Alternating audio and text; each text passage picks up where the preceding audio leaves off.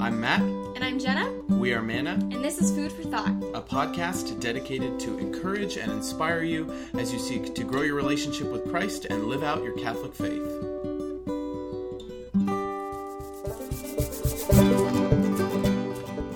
In today's episode, I answer questions submitted by all of you.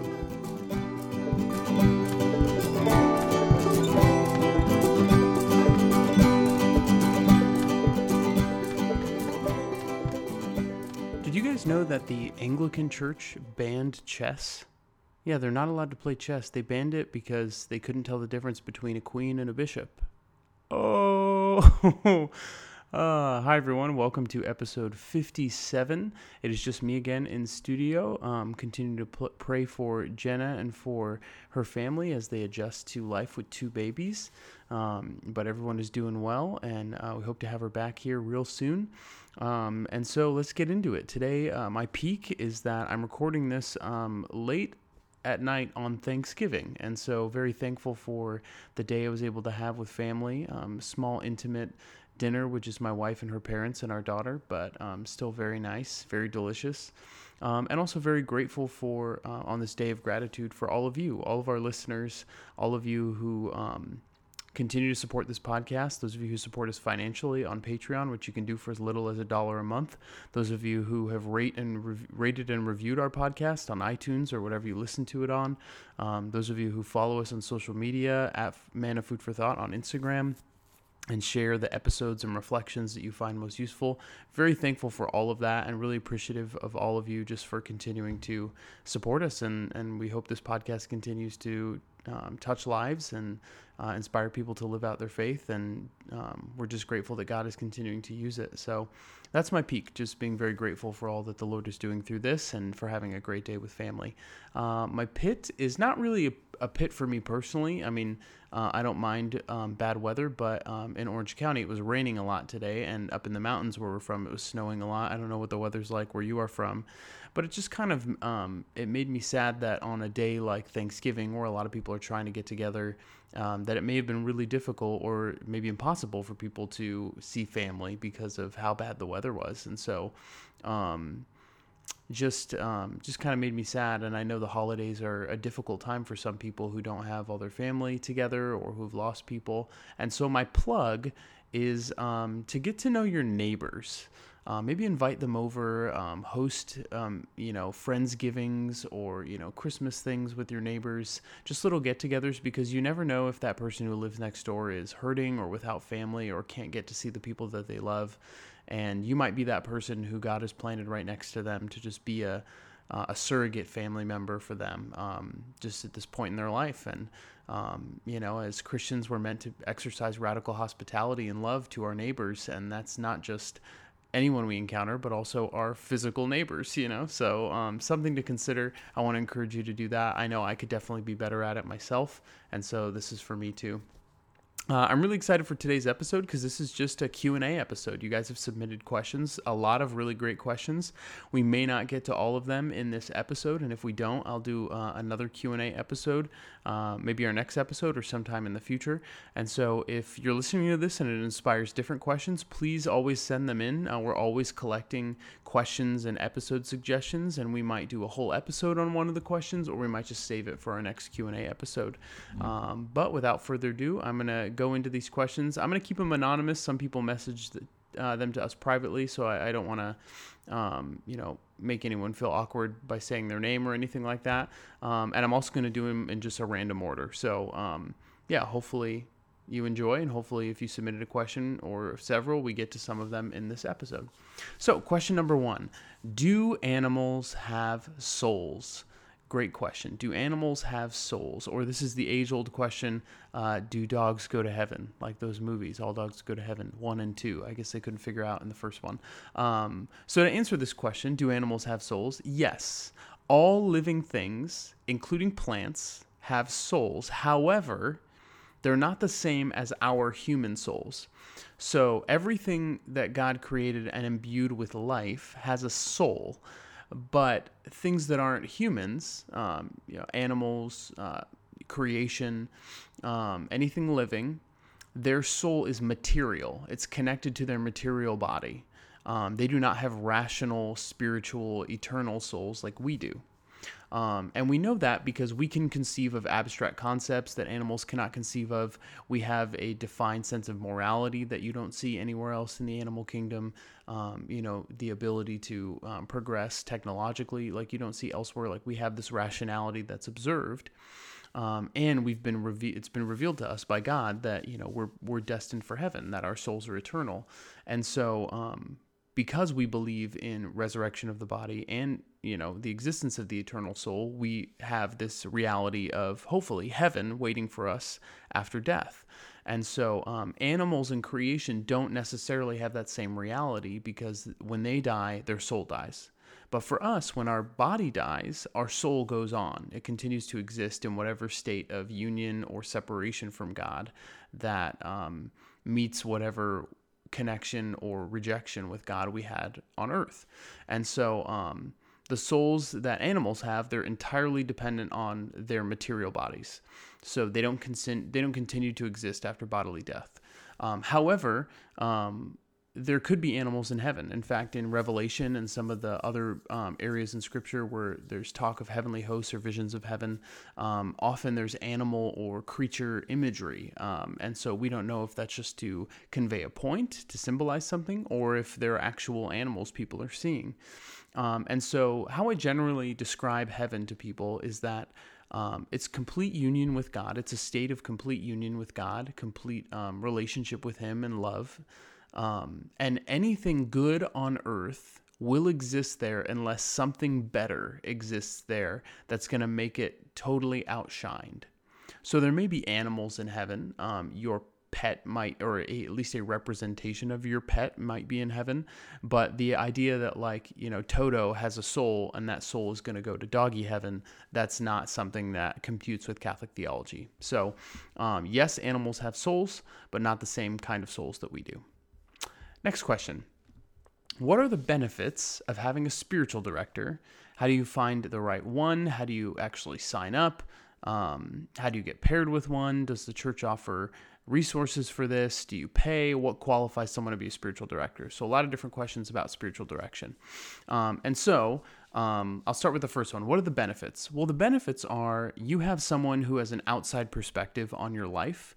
Uh, and this is kind of like therapy or counseling in a sense, but for your spiritual life. And it doesn't mean you don't talk about the rest of your life because your spiritual life is affected by your entire life.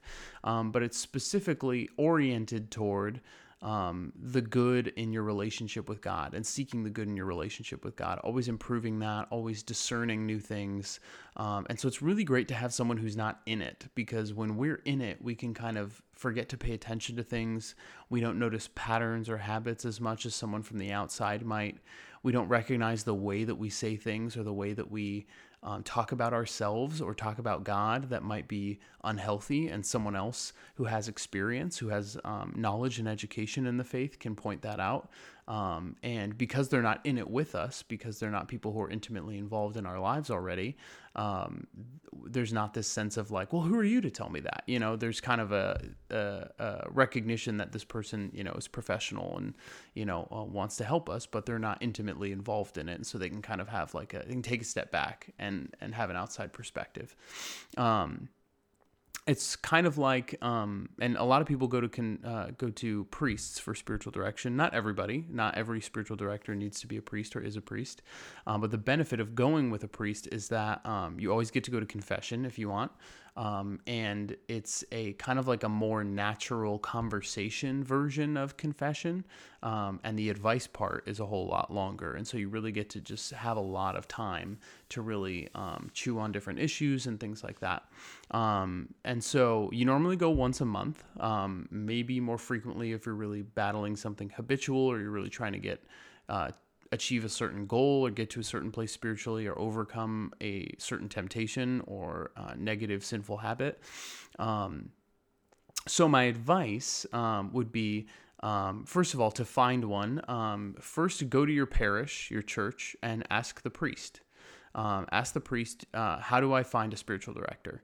They're going to be probably the most connected to qualified people. They may know people already in your parish. So, for instance, at my parish at St. Timothy's, um, we have a spiritual director on staff, but there's probably a lot of people that don't know that. Um, and she's really, really great. And then we also have um, office space for another female spiritual director to come in um, who's different than than this spiritual director that's on staff. And so we, you know, have two people, and then we have the priests. And so um, there's always the option to do that. Um, and so uh, go to your parish and ask. Um, you can also look on your diocesan website, um, and normally there's some link there to some uh, local resource or maybe even a list of qualified people. Uh, for instance, in the Diocese of Orange, we have a place called the Loyola Institute for Spirituality, and they have a three year certification program for spiritual direction. Um, and so, um, the like what qualifies someone to be spiritual director is that they have some kind of uh, certification, education, or experience in ministry, or a combination. Um, and so, like all priests have a master's in divinity. Um, they get their bachelor's in philosophy, and then their master's is in divinity, which is a specific um, category of theology that's about like applied theology as a priest, basically. Um, people who go through certification programs, they're very focused just on spiritual direction itself. Uh, so they might have a little bit more um, education in like counseling and pastoral care, similar things that priests get. Um, but priests also get a whole onslaught of other information as well. And so a lot of it is also learned in ministry. And so um, unless someone is very, um, you know, well read, well learned, well experienced in ministry already, uh, if they're like fresh a priest or fresh in ministry, they're probably not the person you want to go to. You want to get someone who you feel comfortable with, who um, is experienced, who uh, maybe comes recommended. Ask people that you know who um, have spiritual directors or who you think might, um, if they know of any, who they'd recommend, who they go to, if they're willing to share that. Um, and then my advice would be to try out several different ones. In fact, maybe even book like three within the same two weeks if you can. Um, and don't go into any of them thinking that it's got to be perfect. Go in with an open mind. Um, and then, even if your first one is great, go to the rest of them, make a well reasoned decision. And even if one or all of them are kind of negative, keep looking and asking, you know, uh, finding out more and more. You'll find resources about more and more people. Uh, and I think most good spiritual directors would be ready and willing to offer you suggestions of other spiritual directors if you're not um, gelling with them. Um, and so there are a few people who I um, who have asked me to direct them. I don't really consider myself a um, you know a spiritual director, but um, I've had some experience just helping people through things, and so I built a rapport with some people, and they asked me for that, and I offer it. Um, and so, um, but if someone wasn't gelling with me, I would absolutely have like five to ten other people that I'd be like, these people are probably going to be way better than me, so go for it, you know. and so one of the other questions was, do you pay? Um, it depends. Most priests, you don't have to. Um, they might accept like a free will offering if you wanted to give that. Um, a lot of laypersons, um, you are encouraged to, or they may even ask you. They may have a set fee. Um, normally, I think in my experience, I mean, a normal spiritual direction session is around maybe an hour you know something like that um, and usually i would say it's between like 20 and 50 dollars is like the going rate um, and people are always very conscious of the fact if you're unable to pay or if you need less than that like that's something that can always be talked about. This is something that we really want available to a lot of people. People really want to offer it. And there's not really anyone out there who's like a full-time professional spiritual director. Like most people do this you know as kind of a side thing. They want to offer their gifts to help other people and encourage them spiritually. And so it's not really something that people are like making tons of money on you know like professional speakers or life coaches or something like that. So um, that's at least my experience. That may not be the same where you are. You may have like full time professional spiritual direction centers where you are, but at least where I am and what I've seen and experienced, that's not the case. So, um, first and foremost, go to your, your parish, ask the priest, ask people around you who have them or who you trust, um, figure out uh, what some different options are, set up some appointments. Um, and just go in with an open mind and just recognize like you may not gel with the first few people, but you definitely will gel um, with somebody. And so when people ask me for spiritual directors, I typically ask them, do you want a priest? Um, do you, someone you can go to confession with, or do you want a layperson? And if you want a layperson, do you want male or female? Um, and then like tell me a little bit about what you're looking for, your personality, you know, and then I can kind of gear them toward a couple different options. And I try and give them some options of like, okay, here's two people. If you don't like one, you'll definitely like the other, you know, just like people who are very different. So um, that's the the general. Um, I think it generally answers all those questions. I would highly recommend it if you're in professional ministry, if you're serving in ministry like professionally, you have to have a spiritual director. You just you need one. It's should be required by anyone who's you know um, employed in ministry in any capacity. Um, if you're serving in ministry as a volunteer, I would say highly recommended, something you should definitely seek out. And if you're really trying to take living out your faith seriously, I would really encourage you to to do it um, because we can't walk this alone, and it always helps to have someone with an, an outside perspective. So uh, that's a little bit on spiritual direction. Question three what is the best way to go about learning more about Catholicism? What are some of the best resources? Um, well, first and foremost, I would recommend um, Scripture and the Catechism. Uh, because everything that the church teaches is housed in those two, um, you know, parts of the the revelation um, that's been revealed to us. Um, so, Scripture and tradition make up the two um, pillars of the of the way God has revealed Himself, and also in you know in reason and logic and nature and all those different things. But the primary you know um, divine revelation that we have from God, how He's transmitted His teaching to us through the Holy Spirit, is primarily in Scripture and in tradition. And so, um, if if we're not rooted in Scripture and trying to learn more about it and seeing where those teachings come from and getting to know Jesus, um, then we can over ritualize Catholicism and we can learn a lot of information about it, but we can miss the whole point of it. And so, really engaging with Scripture to know Jesus is going to help you know more about Catholicism. And then the Catechism of the Catholic Church, I would recommend um, getting, you know, trying out a couple different versions. So there's the United States uh, Catechism for adults. It's a big red book, and it's it's in chapter format with like questions and answers and study questions, reflections, stories of saints. It's very uh, readable, but it follows the same general structure as the traditional catechism, which is a white book. And if you have an older one, I think it's a big green book. Um, and that's good as well. Um, the traditional catechism is in four sections. Um, one, I think, is on the creed, one is on liturgy and sacraments, and one is on morality. And then the fourth section is on prayer. I would actually recommend starting with the, the last section if you're going to read a, a, general catechism. Uh, go to the prayer section and read that first, and then go back and read the rest. Um, it's just organized in a particular way because it starts with the creed, and then it talks about um, how the church is born out of that and interacts with us in the sacraments, and then how that affects our lives, which is morality, and then how that comes back to God in our prayer. So it's kind of sequential in that way. But if you go into it with like zero understanding of the purpose behind learning more about your faith, which is prayer and having a relationship with Jesus, then as I said, it can over ritualize and over like make your faith more informational than transformational. Um, so that would be my encouragement. Um, so look at those two things, and then to help you navigate them, I think Catholic Answers is a really great resource. Um, there's great blogs, great podcasts their um, live radio show. I mean, they're one of the best resources out there just to teach you the information. Like, what does the church teach about this? There are a whole lot of podcasts out there about living out your faith or you know um, different approaches or you know spiritualities or things like that but uh, or you know the state of the church today but not a lot of them actually are out there just telling people here's what the church teaches about this you know um, so um, Dr. Edward Sri has a really um, great podcast. I think it's called Why Catholic.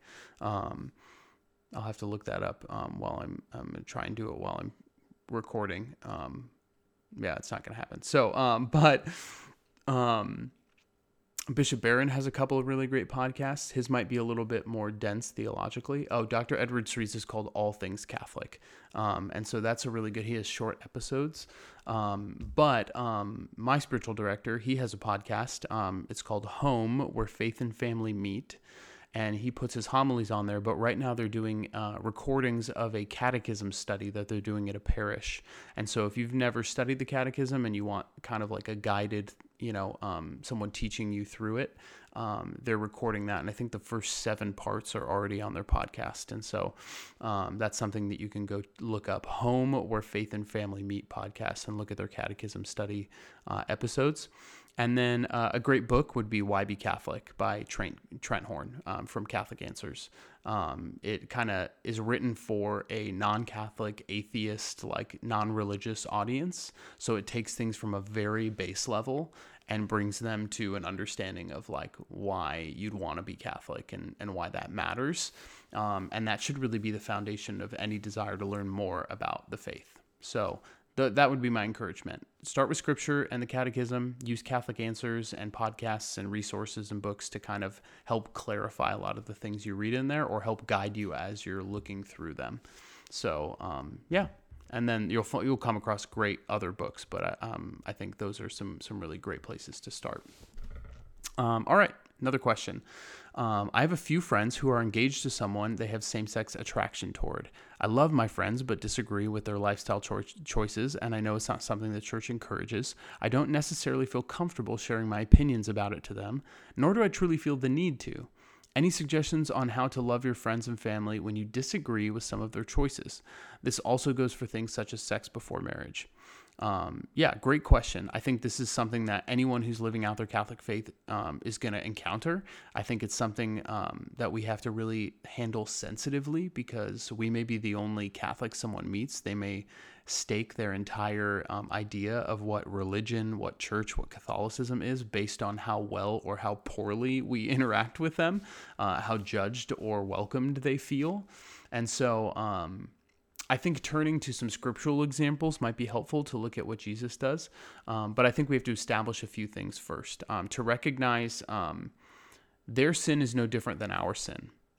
Um, you know, yes, there's venial and mortal sin, but I think sometimes people demonize sexual sins, and especially sins um, involving or attraction involving same-sex attraction, um, more so than other sins. And to recognize, like, look, like divorce, premarital sex, abortion, you know, murder, you know all these different things they're all sin you know and a lot of people commit grave sin. Um, it's no different than anyone else's um, in terms of how it separates us from god. Um, and to recognize like god is love. And to love as st thomas aquinas says is to will the good of another. So that means god he can only will our greatest good. It's impossible for him to want anything other than that. Now he allows for what we might perceive as very bad things to happen uh, because he respects our free will. But anything he actively does, that's different than him allowing something, but anything he actively does in our life is for our greatest good. And the church that he established, he established it in such a way with a hierarchy and with a revelation from him um, in the person of Jesus Christ and in the guidance of the Holy Spirit. Um, established that church to also will our greatest good. And so the things that come out of the church, people may misunderstand them, but you can think of them as like rules in a soccer game. You know, people aren't playing soccer and saying like, "Why do we have this rule? We should just be able to like use our hands and like score goal wherever we want." It's like, no, like they understand that the rules are there to keep them safe and help them play the game well so that they can score points and win. And that's kind of like what the church offers us in the commandments, the beatitudes, the different things that the church um, encourages us to do or not do is to say like here's the boundaries for life. If you want to have a good life if you want to live the life of, of true goodness and happiness truth beauty love that god created you for here's the rules for that game of life to help you play that game well and to win to get to heaven. Um, and if you if you mess up you know if you hurt yourself along the way um, you may feel like you're rubbing up against one of those rules and you can respond in two ways. You can get back up you know, you can take your penalty or you can get back up, keep playing, or you can throw a fit and the ref's going to give you a yellow card and you're going to be real mad at the ref in the game for a little while. But to recognize, like, take a step back and say, like, no, that rule was probably good. It's trying to keep me safe. Um, and so to, to keep that mentality and also to recognize that if God wants our greatest good and if the church wants our greatest good, and our job in loving other people is to will their greatest good, and we recognize that we're all sinners and that we all have a hunger for something greater than our sin. We all have a hunger for truth, goodness, and beauty, that we're no different in that. Um, it's not something the church invented, like everybody wants that. Then you realize like the the beauty of what we believe as Christians is not something we really have to sell to people from scratch. Like there's something within everybody that wants what Jesus is offering them. They just may have some preconceived notions or misconceptions about what religion or what Jesus might look like and so in their life. And so they may have already rejected that idea but they haven't rejected that desire they have in their heart. That's still there. Everybody has it. And so that hunger is something to pay attention to and to recognize like that's an opportunity in every person that you meet. They hunger for knowing who they were created to be for knowing a better life for knowing something that makes them feel fulfilled so why do we give all this backstory when it comes to this situation with, um, you know, trying to witness to people who have same-sex attraction or who may be um, having premarital sex or just living kind of in any immoral situation or situation that we may think like this is not for your greatest good, um, is to recognize that that desire for truth is in them, and so instead of trying to teach them, for instance, or tell them, hey, you know, what I think you're doing is really harmful and wrong. Um, first of all, witness your own faith joyfully because uh, faith is better caught than taught. Most people don't respond well when someone just comes up to them and starts proselytizing. Uh, they're going to take it as judgment, even if you're doing it very well with compassion and with love. A lot of people are are taken aback by it at first. But if you really are witnessing joy, people have this kind of inquisitive nature and say, like, there's something there. Like, what is it about what that person has? I want to know. And we see this in uh, the story of the Samaritan woman. Um, when uh, Jesus meets the woman at the well in John chapter 4, um, the uh, Jesus comes to her and says, Hey, give me a drink. And she's like baffled by the fact that him, a single man, is approaching a single woman at a well, which is a place traditionally in the Old Testament where people met their wives. Um, with and so he's there without an escort. She's very taken aback by this, but he just um, she's like, "How can you do this?" And he says, "If you knew the gift of God."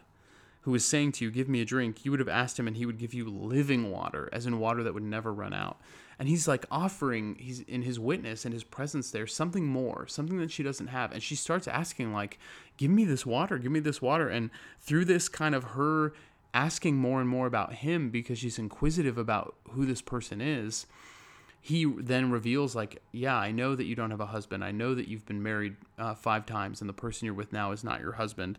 And he reveals all of this but he reveals it out of being present to her joyfully, being present to her authentically, um, not offering like you did this and you're bad, but really, you know, he offers something good first, right? He offers this living water, and he approaches her um, with no like preconceived judgment. Like at the time, any other rabbi, he would have been expected to kind of scoff at this woman, um, you know, reject her, um, not even give her the time of day. And I think a lot of people who feel like they're in a non religious environment or living in something that maybe the church might see as quote unquote bad will look at people who are religious and just automatically assume that we're judging them or that we don't want to approach them, we don't want to have anything to do with them. And that couldn't be further from the truth. Like, our mission is to love everyone. Uh, and that was the mission of Christ. You know, that's one of the reasons for the incarnation, um, to show us how much God loves us. But another one of the reasons was to teach us how to live. And so we want to share that beauty and that truth of what Jesus is offering us to everybody, but we want to do it uh, tactfully, we want to do it gently, and we want to do it at the right time and in the right way. And so recognize um, it's not always the right time. You don't always have to be that person, but you can always live your faith well. Uh, and you can always ask questions of people, you know, um, especially if you know that people are religious so, for instance, we have this principle of fraternal correction that you see in Matthew chapter 18, verse 15, where it says, um, What if your brother sins against you? Um, what do you do? Go to him in private. If he doesn't listen to you, take uh, one or two others. And if he doesn't listen to you, then uh, go to the church. And if he re- doesn't listen then, then treat him as you would a, um, a Gentile or tax collector. And so it's kind of offering a system of correction, like, but that's for people who are our, our brothers and sisters in Christian baptism in Christ who know the the truth of how we're supposed to be living. And so some people don't, but I think a lot of people have some moral sense or maybe some kind of you know Christian upbringing that's becoming less and less common. So I'm speaking very generally, but to recognize like um, there's an opportunity always. You know, if if you know someone's religious, like you know, hey. I, I've always been curious, but um, you know, do you experience a tension with like you know your lifestyle and and your spirituality or your faith? Like, how does that feel for you? Is that difficult for you? And really ask like genuinely, inquisitively to understand where they're coming from, and not to be waiting for that point to be like, haha, gotcha. Now I'm gonna drop this theology truth bomb, and it's gonna blow your mind or make you feel really convicted. You know, that's not the point. But I think if we really seek to understand where they're coming from, we might recognize they may already be grappling with these ideas in their own mind, and we can be just um, someone to shed a little bit more light. Or we can always just be joyfully witnessing our faith and never shying away from opportunities to talk about it when it comes up, um, even when it comes up negatively, um, to really boldly witness and be like, actually, that's not what the church believes. And I love being Catholic for this reason. And I've learned because of my love for the church that it's actually this way. And you can really you know um, speak truth into a situation and into a group of people where you may find out that you're not the minority but the minority is the people who are willing to speak up because they all think that they're alone. They all think that they're the minority. I've had so many times where people have told me or that have happened in my own life where someone had said something about the church and I spoke up in a room um, and I didn't think there was going to be any agreement. You know, I thought it was going to be one against everybody. And later on, or throughout the course of the conversation, people were like, "Yeah, you know, I kind of believe that too," or like, you know, they were kind of halfway there, or they'd come up to me after and say, "Thank you so much for saying something. I've never been able to like voice that before. Um, I've always wanted to say something." You know, so whether it's in the workplace or at school or in a group of friends, um, never be afraid to authentically witness that. Um, and just live what you're what you're joyfully living unapologetically, you know, um, and to, to show how your life is really feeling fulfilled um, in the areas of truth and goodness and beauty. Other people will want that. And then you can start to ask questions when they ask you, you know, like, hey, what's different about you? You can ask them, well, like, what do you see that I have that you're looking for? You know, do, what do you feel is lacking in your life? Why do you feel that? Tell me a little bit about your life. You know, what are you doing um, that you may f- you think might be detrimental or negative to your spiritual health or your idea of feeling fulfilled. And a lot of times people they never rationally think about this from a foundational level. It's one of those things that's just like around them all the time. It's kind of like what I was talking about in that spiritual direction question. It's good to have an outside perspective because we don't really inquisitively look at like how did I get here? Uh, why do I do the things that I do every day? Why do I believe what I believe? It just kind of evolves over time slowly. And so when that is all brought under healthy scrutiny, um, we really have to come up with justification for that. And it can really cause us to reassess like where our values are, if we're really living in the way that we desire or not. So uh, I hope that helps. I hope that, and that's with any situation where someone is, you know, living in a way that is detrimental to their spiritual health, to their well-being, because you know we're not trying to do anything out of judgment for other people. Um, and as I said, it may not be the right time to speak up. You can kind of discern the Holy Spirit in that moment. I think um, in those moments, pray for boldness and pray for the words. And if they come, then you know it's the right time to speak. Um, but to recognize we're not doing this because everybody, we need to correct everyone and everyone needs to be perfect and without sin because that's never going to happen on this side of heaven. But to recognize like there are people out there, everyone on this planet is hungering for God, whether they know it or not. They want that feeling of love, belonging, truth, goodness, and beauty. Everybody wants that. Um, we know it as fully revealed in God and how He revealed Himself in Jesus Christ and, the, and His Holy Spirit. Um, and other people deserve to know that reality because if we think heaven is on the line, we should love them enough to be able to tell them about it. Um, but we need to do it tactfully with love because to love is to will their good. And willing their good is not something that makes them feel judged or condemned or makes them feel more negative than before the conversation started. Um, so really be tactful about how you do that. Um, don't be afraid to do it in those moments, but recognize loving someone doesn't mean accepting all their choices. It means willing their good. And so, how do you do that? You offer them, you invite them into the good, you share it with them by just being an authentic witness.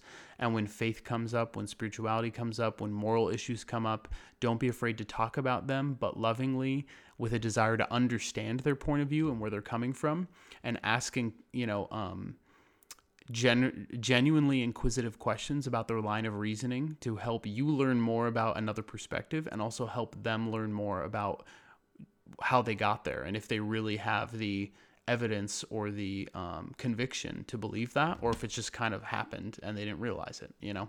So that's speaking generally for a lot of different issues. So um, hopefully that helps with those particular ones, but I was trying to speak it to a broader sense of, you know, just issues in general. So hopefully that helps. Um, all right, couple more questions. I think we'll, we'll have time for a few more. Um, why be Catholic and not Protestant? Um, so, first of all, I want to caveat this question with um, believing in Jesus is awesome and everybody should do it. So, uh, to me, it's all about Jesus. And so, if someone is Protestant, I don't really have any desire to go and evangelize them and make them Catholic. They've already figured out the fact that Jesus has saved them from their sins, and knowing that um, their only way to get to heaven is through Him. Um, that's all we really need to know. You know, um, the Bible is not necessary for salvation. Um, the sacraments are not necessary for our salvation, technically. You know, so like to recognize like we're blessed to have them in our church. Um, and they help sustain us and help us live a saintly life more faithfully, a holy life more easily, and they um, are being authentic to the way in which God wanted us to be in relationship with Him because we're living out our lives in the church that He founded. However, it's not like we need to go, you know, um, knocking on the doors of all the Protestants. There are a lot of people out there who don't know Jesus at all. Those are the people in the mission field. Um, yes, if conversations come up, healthy debates or arguments, people have misconceptions or genuine questions about Catholicism, answer them with love. Um, but I would think, I think my the best way I can analogize this question, why be Catholic and not Protestant, is to think of it like online dating.